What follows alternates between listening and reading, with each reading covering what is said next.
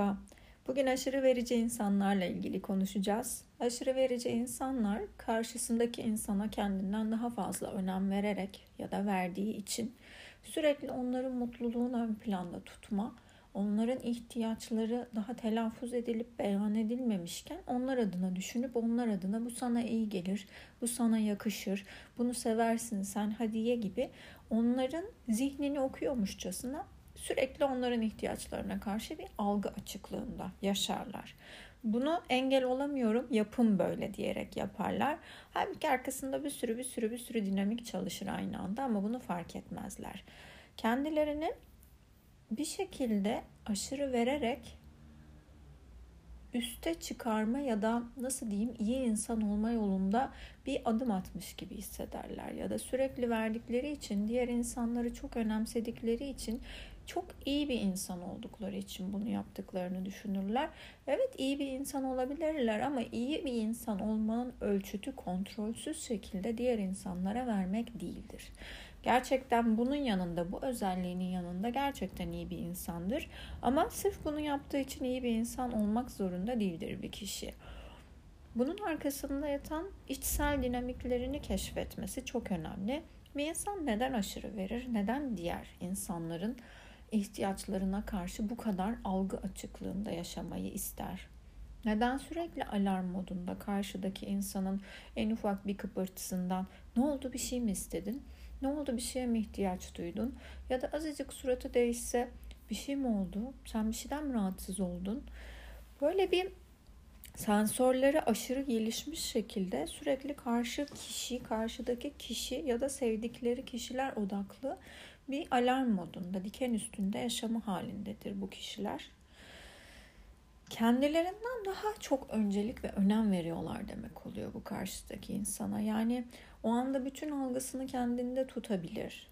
Bütün algısını etrafta olan şeylerin algılanmasına ya da keyfini yaşamaya çok güzel bir yerde oturuyorsa oradaki ortamın, manzaranın keyfini çıkarmaya ayırabilecekken o sürekli bir böyle emir eri şeklinde herkese yetişmeye, herkesin ihtiyaçlarını algılamaya, herkesin isteklerini karşılamaya programlı bir bilgisayar programı otomatik çalışıyor gibi çalışıyor. Yani yaşıyor. E, bunun sebebi nedir diye bakarsak eğer her zaman birlikte bulunduğu insanların konforunu, kendi konforundan, iyiliğini, kendi iyiliğinden, mutlu olmalarını, kendi mutluluğundan daha ön plana çıkartıyor. Sonucuna varırız.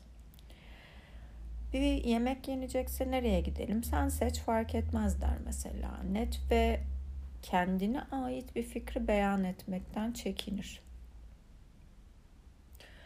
Hediye alacağı zaman karşıdaki insanın en seveceği şeyi gördüğü zaman bütçesini aşıyor bile olsa alır.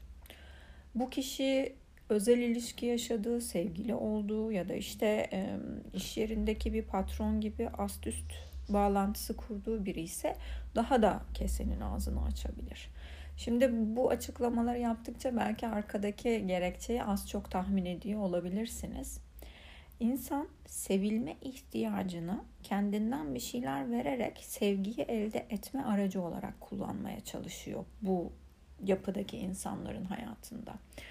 Aşırı verici olarak kendi eksiklik duyduğu şeyin ona geleceğini umuyor. Yani ben diğer insanların ihtiyaçlarına duyarlı olursam, diğer insanların eksik oldukları alanları onlar adına tamamlarsam onlar da bendeki eksik alanı boşluğu doldururlar. Yani bendeki e, boşluk onaylanma, takdir edilme, sevgi gösterilme ise eğer bunu karşıdaki insan da aynı benim içimde hissettiğim gibi net algılıyor zannederim. Çünkü nasıl ki ben onlarınkine çok duyarlıyım ya, onlar da bunu anlarlar diye düşünüyorum.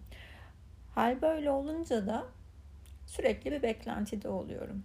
Aslında koşulsuz veriyor gibi gözüküyorum ama arka planda hep bir benim bir gün gelir de ben de aynı sıkıntılı duruma düşersem ya da aynı eksik duruma düşersem karşıdaki insan da bunu böyle algılayacak ve gereğini yapacak diye bekliyorum. Mesela bazı insanlar vardır her buluştuğunda arkadaşlarına sen dur sen dur der hesabı öder. Her buluştuğunda aynı şeyi yapar. Sonra bir gün mesela bir böyle takar böyle böyle de özellikleri vardır. Bir yerden bir huy kapar ve böyle özellikle hani bakalım ödeyecek mi diye o şeye geçer.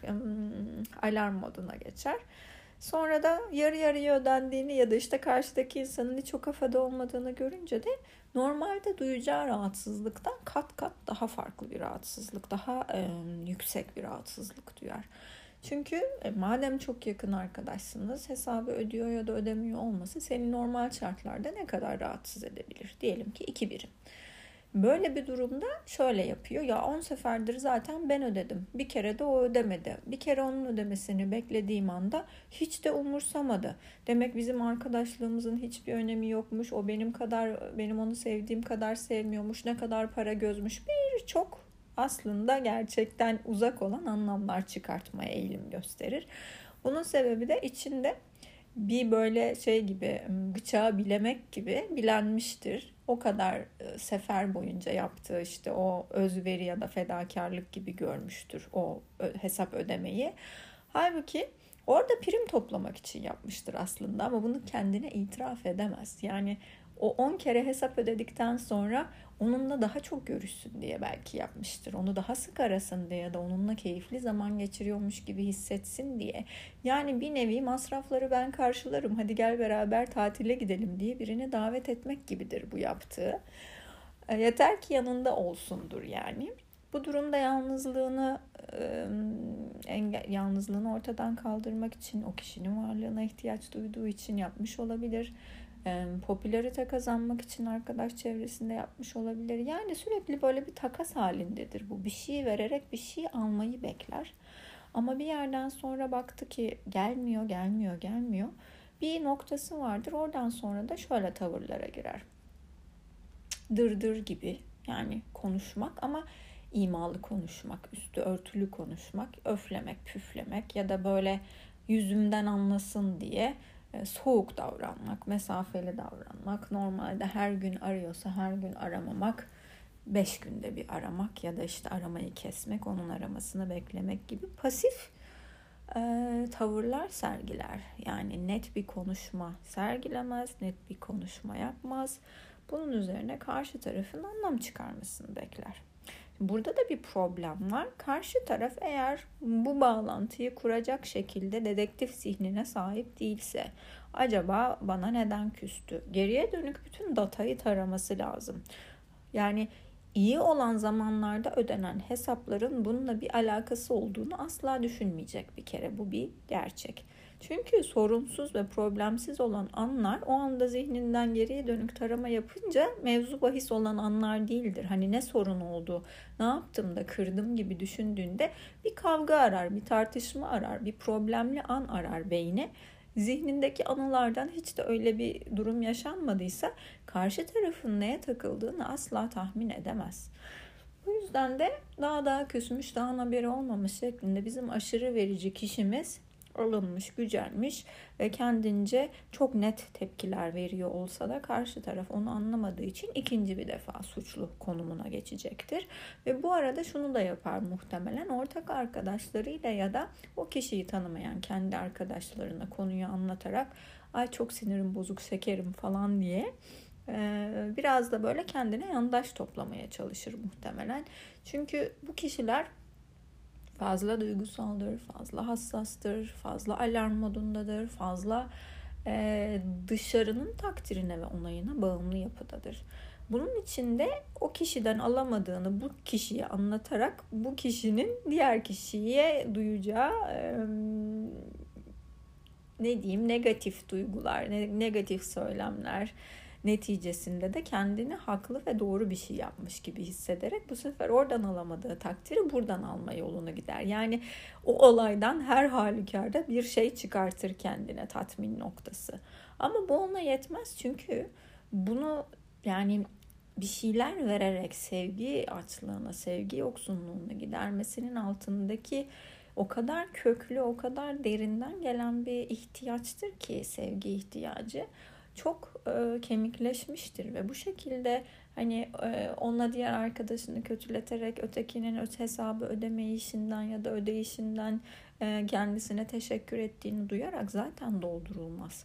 O yüzden bu kişilerdeki bir böyle kronik yalnızlık ya da kronik depresyon hali, sürekli mutsuz hissetme hali, hep bir sevgisiz hissetme ve bu sevgiyi dışarıdaki kişilerde ve şeylerde bulmak için sürekli bir e, insanlara vermek ya da sürekli alışveriş yapma hali ya da çok yemek yeme hali bu tip böyle basit ayarlamalarla tamamlanabilen bir eksiklik değil. Çok büyük bir eksiklik ve noksan hissediş hissiyat olduğu için kişinin çok fazla noktasına dokunur, temas eder. Çok fazla davranışını değiştirir ve etki eder. O yüzden de aşırı verici insanlar uzun vadede aslında sürekli vererek kendilerini bitirirler. Sürekli vererek kendilerini öldürürler. Yani bunu mecaz anlamda kullanıyorum. Tüketirler kendilerini tüketmenin bir yolu olarak da işte sürekli özveri ve fedakarlık yapmayı seçmeleri yer alıyor. Özveri kelimeleri böler, bölerek her zaman ne anlama geldiğini anlamaya çalışın ya da işte hangi e, dilden dilimize geçtiğine bakarak. Özveri ve fedakarlıkta özveri özden vermek anlamına gelir. Yani kendinizde doğru bildiğiniz ya da size ait olan bir şeyi isteyerek değerinden vermek, kendi değerini aşağıda tutarak karşıdakini değerlendirmek niyetiyle vermektir, özden vermek. Doğru bildiğini yapmayarak da yapabilirsin bunu. Mesela gördüğün bir şeye ses çıkarmayarak kötü kişi olmamak için burada kendinden taviz vermişsindir. Yani aslında e, çok fazla özverili oldum dediğin yerde bir bakman lazım. Özveri iyi bir şeye mi hizmet etti? Senin orada e, karakterinden mi gitti? Çünkü özden verme halidir. Dolayısıyla öze zarar verir. Bir de fedakarlık vardır. Fedakarlığın içindeki feda Arapça kökenli, kar kısmı Farsça kökenli.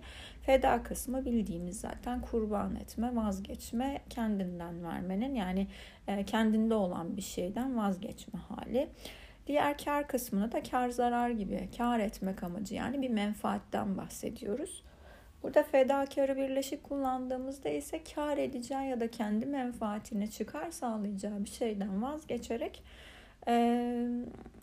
bir durum yaratma, bir olayın içinde o pozisyonda bulunma hali, bir şeyden vazgeçme.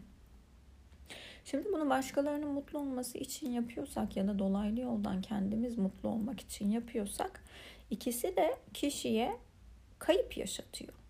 E sürekli siz ilişkilerinizi ben kaybedeyim o kazansın diye yaşadığınızda buradan sağlıklı bir durum çıkma ihtimali var mı sizce? Hep negatifte olmayı seçiyorum. Hep kabımdan karşı tarafın kabına boşaltım yapmayı seçiyorum ve bunun neticesinde bir gün gelecek o da benim kabıma bir şey aktaracak diye ucu açık ve muğlak bir e, zamana bırakıyorum her şeyi. Yani karşı tarafın insafına bırakıyorum kendi mutluluğumu. Çok saçma bir şeydir bu. Karşı tarafın insafına bırakılmış olan her şeyde onun kapasitesine mahkum olurum. Bir şeyi algılama, anlama, takdir etme, minnet duyma. Belki hiç minnet duymayan, o duyguya sahip olmayan bir insanla muhatabım. Bunu bilemem.